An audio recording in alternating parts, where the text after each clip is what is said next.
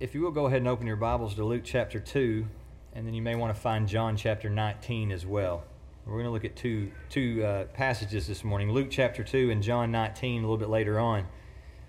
This may not be the most popular way to begin a Mother's Day sermon, but believe it or not, from time to time, moms make mistakes. I knew it. Wouldn't get a bunch of amens, you know. Sometimes the mistakes may be harmless, they may be those hilarious epic mom fail moments that, that you know you see on social media websites that become popular. And I asked my wife Allison if she could think of a funny mom fail of her own that I could use in my sermon illustration or my sermon introduction today, and her response was not for me. I'm a perfect mom. See, I already knew that. I was just making sure she knew that. We know that even the best moms make mistakes. Some are harmless mistakes, some are hilarious, some mothers may make mistakes that are more serious. But even though mothers aren't perfect, they still deserve love, honor, and respect. In fact, they deserve to be treated by their children the way Jesus Christ treated his mother. Jesus is always our example in every aspect of our lives, Jesus is our example. With every relationship we have, Jesus is our example. And so this morning, I want us to look at a couple of places in Scripture that give us insight as to how Jesus treated Mary. We'll look at one time when he was a boy and another time when he was a grown man. The first passage we'll look at is Luke chapter 2, and we'll look at verse 41 through 52 while Jesus is still a boy. We'll read at verse 41 in just a minute. Joseph and Mary were God fearing Jews who did their best to raise their family according to God's law. And one thing that meant was that they traveled to Jerusalem every spring to keep the feast of Passover. And when Jesus was 12 years old, they had a trip to Jerusalem and a Passover week that they would never forget. Let's look at verse 41 through 45 of Luke chapter 2. Now his parents went to Jerusalem every year at the feast of the Passover. And when he was 12 years old, they went up to Jerusalem after the custom of the feast. And when they had fulfilled the days, as they returned, the child Jesus tarried behind in Jerusalem, and Joseph and his mother knew not of it. But they, supposing him to have been in a company or in the company, went a day's journey and they sought him among their kinsfolk and acquaintance. And when they found him not, they turned back again to Jerusalem seeking him. It may seem strange for us to read this part of this story. And in our culture and in our time, it's strange for us to even think of how could Mary and Joseph even leave Jerusalem in the first place without knowing that Jesus was, was not there? How did this even happen? But we've got to understand this was a much different time, much different culture. They had different customs than what we have today. They didn't travel to Jerusalem in uh, you know the family station wagon or the family minivan and, and we're all together the whole time. But the way they traveled during this time was that they would caravan with a large group with many families, and it would be a large group walking to Jerusalem together. Some may have had the aid of, of small animals like donkeys and things like that, but most people walked. And in this larger group, oftentimes the women would walk together in a group, and then the men would walk together in a group. So it wasn't like your whole family was together in a group. Uh, so they're split up a little bit. And so when this big group set off for Nazareth, Mary and, Jews, uh, Mary and Joseph both assumed Jesus was either with the other one or perhaps just with some other family members or with the other children it was not strange at all during this time for their 12 year old not to be right by their side the entire time. Mary and Joseph are not bad parents. That was just the custom and culture of the day. But when this caravan stopped for the night, the family units would come back together, and that's when Joseph and Mary realized Jesus is not here. I thought he was with you. Well, I thought he was with you. He's not with the children. He's not with any other family members or any other friends that they came with, and they searched diligently for him, but he wasn't there. And so, verse 45 tells us that when they couldn't find him, they turned around and went back to Jerusalem. And I rather suspect they did so immediately without sleeping that night. That's what I would have done if I left my 12 year old son in the largest city in the region. Without me there, I'm, I'm going back there to find him as soon as I can.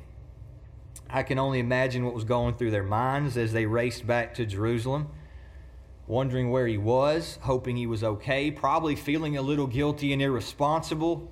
It's one thing to lose a son, but they lost God's son. Where is he?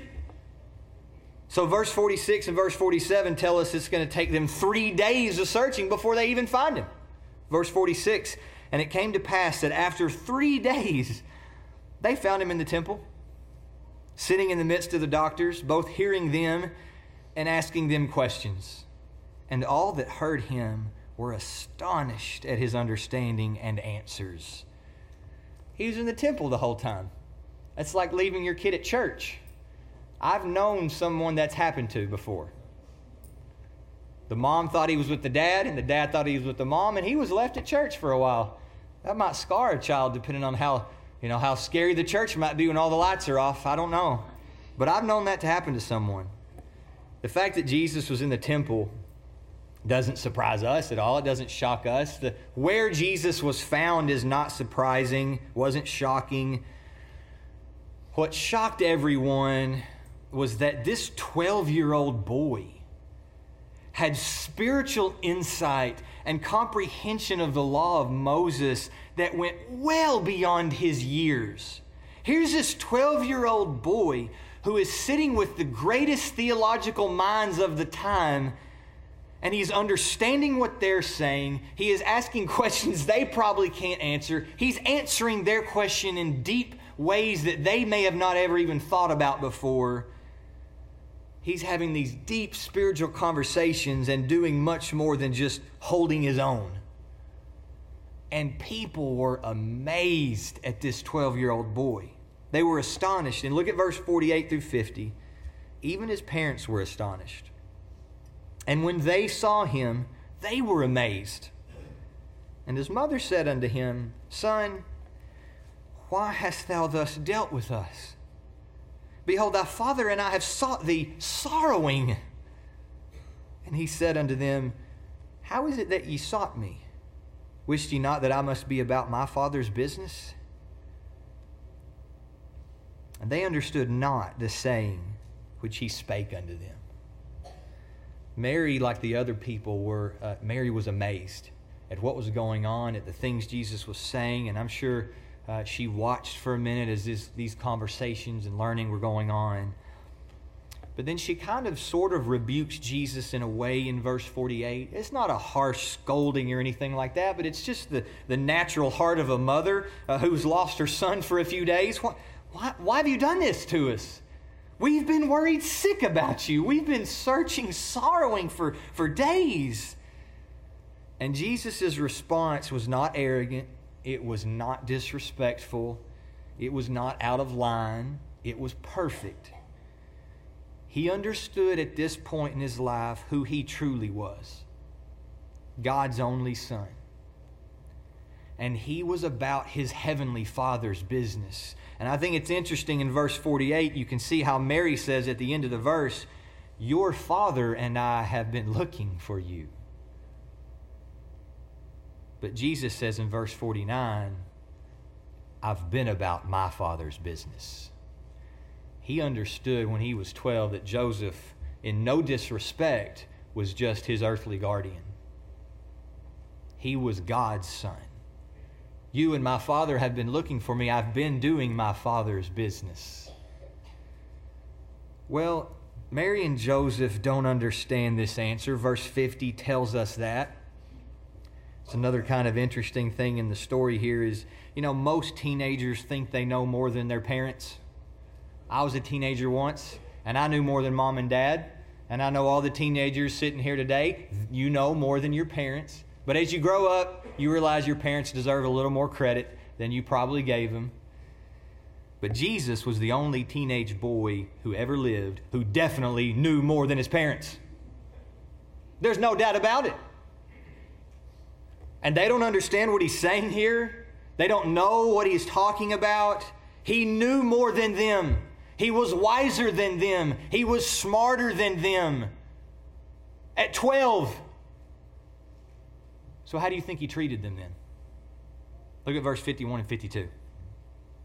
And he went down with them and came to Nazareth and was subject unto them. But his mother kept all these sayings in her heart. And Jesus increased in wisdom and stature and in favor with God and man. The Son of God was subject to his earthly parents who didn't know as much as he did. But Luke emphasizes the fact that he still submitted himself to their authority, he still obeyed, he still placed himself under their control. Because in his infinite wisdom, he knew that was the proper order of a home. He knew that's the right way to be a 12 year old and a 13 and 14 and 15 year old. Young children and teenagers, you should learn from the example of Jesus here. Jesus willingly submitted to the authority of his mother. In all of the great wisdom that he had, he understood that it would please his heavenly father if he honored his earthly mother. This is what God wants from me. And even though I'm smarter than her anyway, I'll be subject to her because she's my mother. And that's the way it ought to be. Young children and teenagers, you can please God the same way that Jesus did. If you have respect for your parents and you honor them and you obey them as the Bible says and you have that attitude of submission, then you're doing what Jesus did here. You're honoring them, and that's a godly thing. You can serve God as a young person. You don't have to grow up to serve God. You can do it right now. You say, Yeah, Brother Matt, that's when he was 12. He honored his mother, he honored his father, but he grew up. How did the adult Jesus treat Mary? Let's look at John chapter 19. John chapter 19, we'll look at verse 23 through 27. And in John chapter 19, Jesus is now about 33 years old. He's no longer that 12 year old boy, he's now a man, and he's enduring the greatest trial of his life the crucifixion. And sometimes when things are difficult, people have a tendency to snap. People have a tendency to maybe take frustrations out on people, to be selfish, uh, especially if they're going through something hard. Uh, we can be rude to people, especially people that are even closest to us.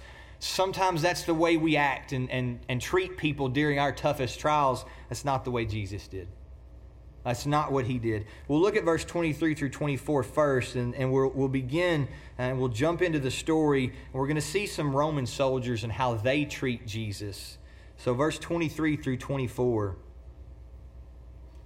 Then the soldiers, when they had crucified Jesus, took his garments and made four parts, to every soldier a part, and also his coat. Now the coat was without seam, woven from the top throughout. And they said, therefore, among themselves, Let us not rend it, but cast lots for it, whose it shall be. That the scripture might be fulfilled, which saith, They parted my raiment among them, and for my vesture they did cast lots. These things, therefore, the soldiers did. When Jesus was being crucified, the soldiers took his garments and they divided them up, and then they cast lots to see who would win his, his tunic. Um, this was not unlike Roman soldiers taking spoils from battle. The soldiers were allowed to do this. It was, it was part of their pay. They were allowed to take things from crucifixion victims. And we're told that they divided these things into four parts, which makes a whole lot of sense because normally there were four soldiers that made up the Roman execution squad. So each soldier would get one article of clothing, and these, these items were probably Jesus' sandals, his belt, his head covering, and then his outer robe. And then we're told that the inner robe, the inner tunic, was one piece, it was seamless, and so they don't want to rip it. And so they play a game of chance to see who the winner would be. If you think about what's going on in their midst, that there's a man being crucified and other men on his sides, They're being crucified. It's haunting and unthinkable and barbaric that these soldiers could stand there making decisions about belts and sandals and throwing lots over who's going to get the man's inner tunic when he is up here suffering and dying.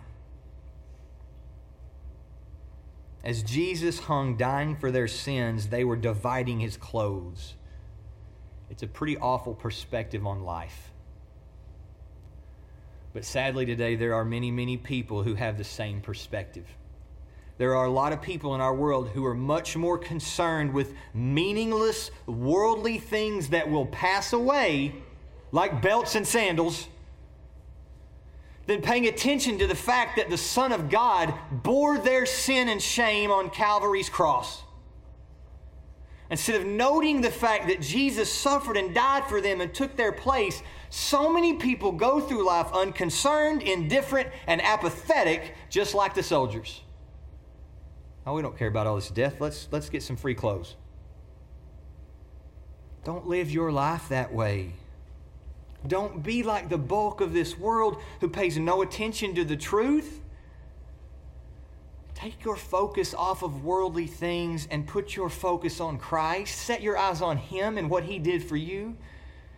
If you've never done that, if you've never trusted in Jesus as your Savior, I'm encouraging you this morning to repent and trust Him. He hung on that cross for you. He was hanging on the cross for those soldiers who were dividing His clothes. These are sad verses when we think of the, the mindset of the soldiers, but the end of verse 24 lets us know there is one remarkable thing about their indifference, and that's that God used it to fulfill Scripture.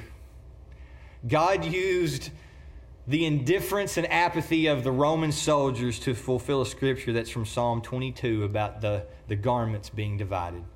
God's amazing. He's in control even when men may think they are. And so we get into verse 25 through 27, and we move away from these selfish, apathetic soldiers, and we learn there are some female disciples and John himself who are here as Jesus is being crucified. Look at verse 25 through 27. Now there stood by the cross of Jesus his mother and his mother's sister, Mary, the wife of Cleophas, and Mary Magdalene.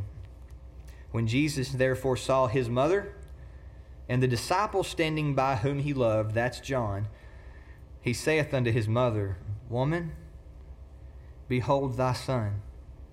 Then saith he to the disciple, Behold thy mother. And from that hour, that disciple took her unto his own home. While the soldiers absolutely did not care that Jesus died, his mother did. And these other women did and John did. And there's definitely a contrast to be made between the soldiers and the women. The soldiers don't care. Obviously, these disciples do. But notice that in these verses, John does not describe any emotion, any action, or any words of the women or John. They're, they're just here in the scene. Instead, he describes the actions and the words of Jesus. And so, the ultimate contrast that John is giving us here is between the soldiers and Jesus. I know that Jesus drew some, some support and encouragement from the faithfulness and the presence of his mother and from these women and from John, but that's not the ultimate point here. The point of the verses is to show Jesus' faithfulness to Mary. The soldiers were indifferent at death they were selfish. They cared only about themselves, even though they weren't the ones dying. And yet, Jesus, while dying on the cross, is concerned about someone else. He's concerned about his mother. And he ensured in one of his final breaths that his mother would be taken care of after his death. He looked at Mary and he said, Woman, behold thy son. And son there refers to John. It, it, Jesus wasn't saying, Mom, look at me. Look what they've done to your son. But he's saying, Look at John. Behold your son. We know that from the context because when he tells John, he says, Behold your mother. Mary would become like a mother to John, and John would become like a son to Mary. And Jesus was setting up this adoption, so to speak And we're told at the end of verse 27 that it, that it stuck. John took Mary from that very hour, took her to his house. Jesus' words were not given so that John would have someone to watch over him, but so that John could watch over Mary. She came to his home. So, why did Jesus do this? Why did he set up this sort of adoption? It's assumed, and I think rightly so, that Mary's husband, Joseph the carpenter, has passed away at this point. After Jesus is 12 years old, in the story we read about him being lost in the temple, that's the last time the, the Gospels ever talk about Joseph at all. If Joseph were still alive, there would be no reason for Jesus to set up this adoption because Joseph would still be alive, uh, taking care of her and, and doing all of those things that a first century man would do. And so, if Joseph is gone, then the responsibility of being the man of the house, is the way we would say it, fell to the firstborn son. That would be Jesus. One author says the traditional role of the oldest son in a Jewish family was to provide for the care of the mother when the husband or the father of the house was no longer around to care for the mother. It seems clear that Jesus here fulfilled his family responsibility as a dutiful son. Assuming Joseph had passed away, that duty fell to Jesus. But now he's about to die. Not only that, but it's the cruelest death imaginable. And if there was ever a little time, ever time to be a little selfish, it'd be right then.